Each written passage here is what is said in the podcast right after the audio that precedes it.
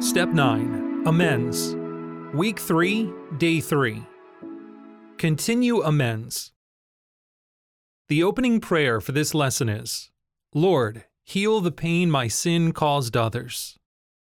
Today, if needed, spend more time studying and planning your most difficult amends listed on day one of this week.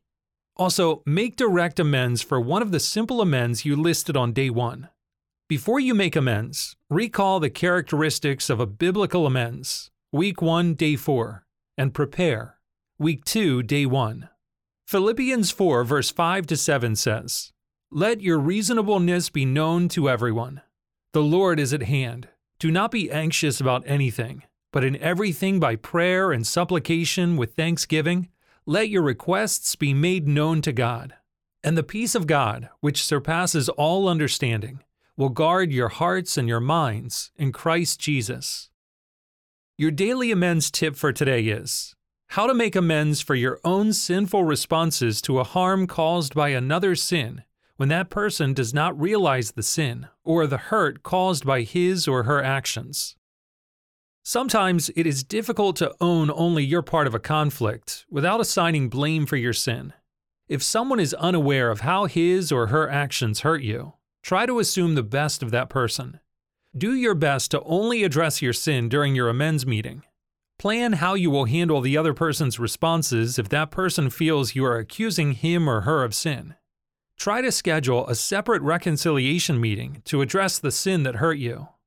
Listen to the following example Sally withdrew from her friend Jill because she was hurt. Sally invited Jill to dinner, but Jill said that she was sick and needed to stay home. Later that evening, Sally saw Jill on a date with Sally's old boyfriend.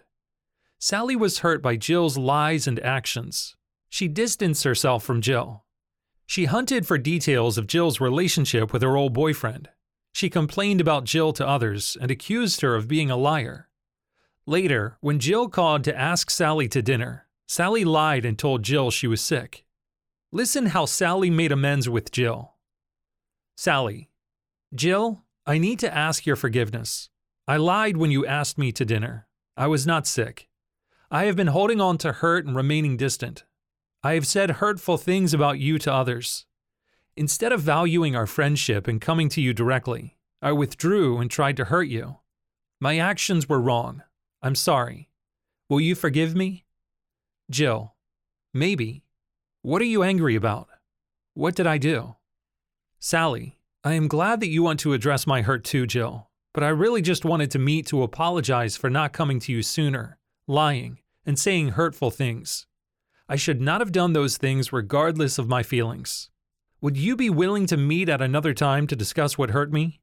I think the amends meeting we are having now, and a few days, will help me to see things clearly. I will clean up the hurtful things I said to others too, but I wanted to come to you first. Can we meet again soon? Will you forgive me? Jill. Sure, I forgive you. I can meet Thursday. Sally. Thank you, Jill. I can meet Thursday too. Now it's time to take action. Work on your amends plan. Try to make amends with one of the simple amends that you listed on day one this week. Then write a closing prayer asking God to be in control of your meeting. Pray for the one you hurt to have a forgiving heart and ask to reconcile your relationship. Ask Him for His courage to deal directly with your sin and for godly love toward the one you hurt.